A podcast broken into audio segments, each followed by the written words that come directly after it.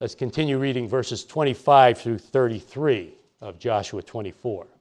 Now, in this last section of the book of Joshua, we have the record of the deaths and burial in the land of three of God's servants Joseph, Joshua, and Eleazar the priest. Joshua 24, beginning now at verse 25. So Joshua made a covenant with the people that day and made for them a statute and an ordinance in Shechem. Then Joshua wrote these words in the book of the law of God, and he took a large stone and set it up there under the oak that was by the sanctuary of the Lord. And Joshua said to all the people, Behold, this stone shall be a witness to us, for it has heard all the words of the Lord which he spoke to us. It shall therefore be a witness to you, lest you deny your God. So Joshua let the people depart, each to his own inheritance. Now it came to pass after these things that Joshua the son of Nun, the servant of the Lord, died, being 110 years old. And they buried him within the border of his inheritance at Timnath Serah, which is in the mountains of Ephraim on the north side of Mount Gaash. Israel served the Lord all the days of Joshua and all the days of the elders who outlived Joshua, who had known all the works of the Lord which he had done for Israel. The bones of Joseph, which the children of Israel had brought up out of Egypt, they buried at Shechem, in the plot of ground which Jacob had bought from the sons of Hamor, the father of Shechem, for 100 pieces of silver and which had become an inheritance of the children of Joseph. And Eleazar, the son of Aaron, died. They buried him in the hill belonging to Phinehas, his son, which was given to him in the mountains of Ephraim. Once again, let's begin this section now with some background notes. We've seen that Joshua's farewell address here in Joshua 24 was really a call for covenant renewal.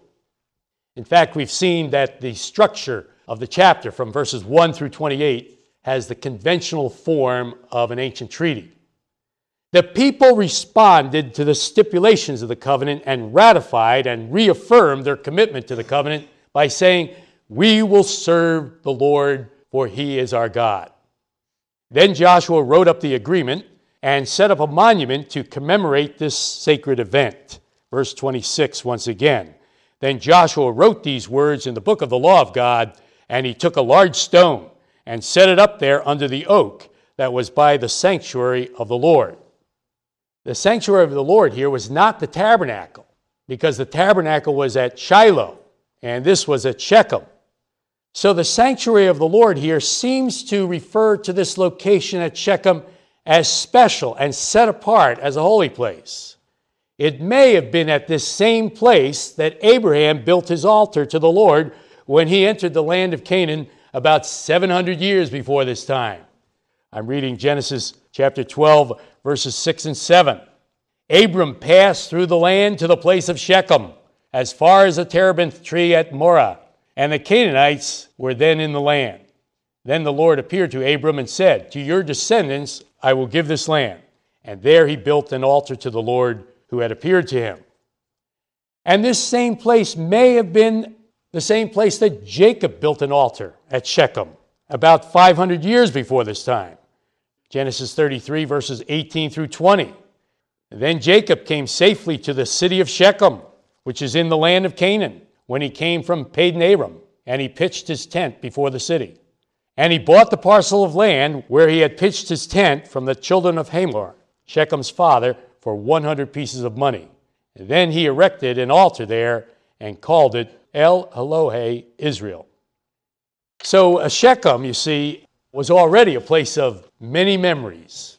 And maybe this sanctuary of the Lord that we're reading about here in verse 26 of Joshua 24 was where these events took place. That's why the sanctuary was there. It was considered a special place, a holy place. Whether there was a building there or not, we don't know. And we know that the covenant was already renewed here at Shechem about 25 years before this time Read about that back in Joshua chapter 8. We see from verses 29 and 30 that soon after Joshua's farewell address and the covenant renewal, we see that Joshua died. Let's read 29 and 30 once again. Now it came to pass after these things that Joshua the son of Nun, the servant of the Lord, died being 110 years old. And they buried him within the border of his inheritance at Timnath Serah, which is in the mountains of Ephraim on the north side of Mount Gaash. Question If Joshua wrote the book of Joshua, how did he write about his own death and burial? Answer Most likely another inspired writer wrote this last section of Joshua, probably Samuel. Well, so much for uh, background for this final section of Joshua 24. Let's move now to our doctrinal or teaching points. Doctrinal or teaching point number one faithful believers publicize their commitment to the Lord. Faithful believers publicize their commitment to the Lord. After Joshua set up this large stone at Shechem as a memorial marker of the covenant commitment, he said to the people in verse 27 Behold, this stone shall be a witness to us, for it has heard all the words of the Lord which he spoke to us. It shall therefore be a witness to you, lest you deny your God. In other words, this stone was a public testimony of the verbal commitment that the people had made to the Lord. They not only said that they would serve the Lord, they set up this marker as a public testimony. This was good.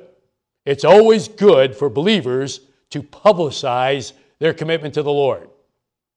If you were arrested for being a Christian, would there be enough evidence to convict you? Now, you've heard that expression before, I'm sure, probably from me. but it's worth repeating. Some Christians are unwilling to publicize their commitment to the Lord. They would not be convicted if they were arrested for being a Christian. There wouldn't be enough evidence. What about you? What about me? Think about it. Is there any real convincing evidence that you're more than just a nice person, that you're a committed Christian? We all need to think this through. Is there any believer here this morning, possibly, who is reluctant to be baptized? Christian baptism is a public testimony of your commitment to the Lord. Faithful believers publicize their commitment to the Lord. Doctrinal point number two faithful believers appreciate their title to the land. Faithful believers appreciate their title to the land. That is, faithful believers realize and appreciate that they own the land. Verses 29 through 33 is like an appendix to the book of Joshua. It's the report of the death and burial of Joshua, the burial of the bones of Joseph, and the death and burial of Eleazar, the high priest. Now, you might think that this is not a very nice way to end the book of Joshua, talking about the death and burial of three individuals. But it's a great way to end the book for a number of reasons. First of all, it's the way that God ordained that the book should end. Therefore, it is good, no questions asked. But furthermore, Psalm 116, verse 15 says, Precious in the sight of the Lord is the death of his saints. From God's point of view, this is a happy homecoming ending to the book of Joshua. And certainly one of the lessons that we can glean from this ending is that God buries his workmen but continues his work. The Bible doesn't end at Joshua chapter 24. And another lesson we can learn from this last section of Joshua is our doctrinal point. Faithful believers appreciate their title to the land. Think it through now. Many people like to be buried where they were born and raised. That's home to them. Not Joshua and Eleazar. They wanted to be buried in the land that God had given his people. This was home for them. They appreciated their title to the land. Joseph also appreciated the promised land. Back in Genesis 50, verses 24 through 26, we read And Joseph said to his brethren, I am dying. But God will surely visit you and bring you out of this land to the land of which he swore to Abraham, to Isaac, and to Jacob. Then Joseph took an oath from the children of Israel, saying, God will surely visit you, and you shall carry up my bones from here. So Joseph died, being 110 years old, and they embalmed him, and he was put in a coffin in Egypt.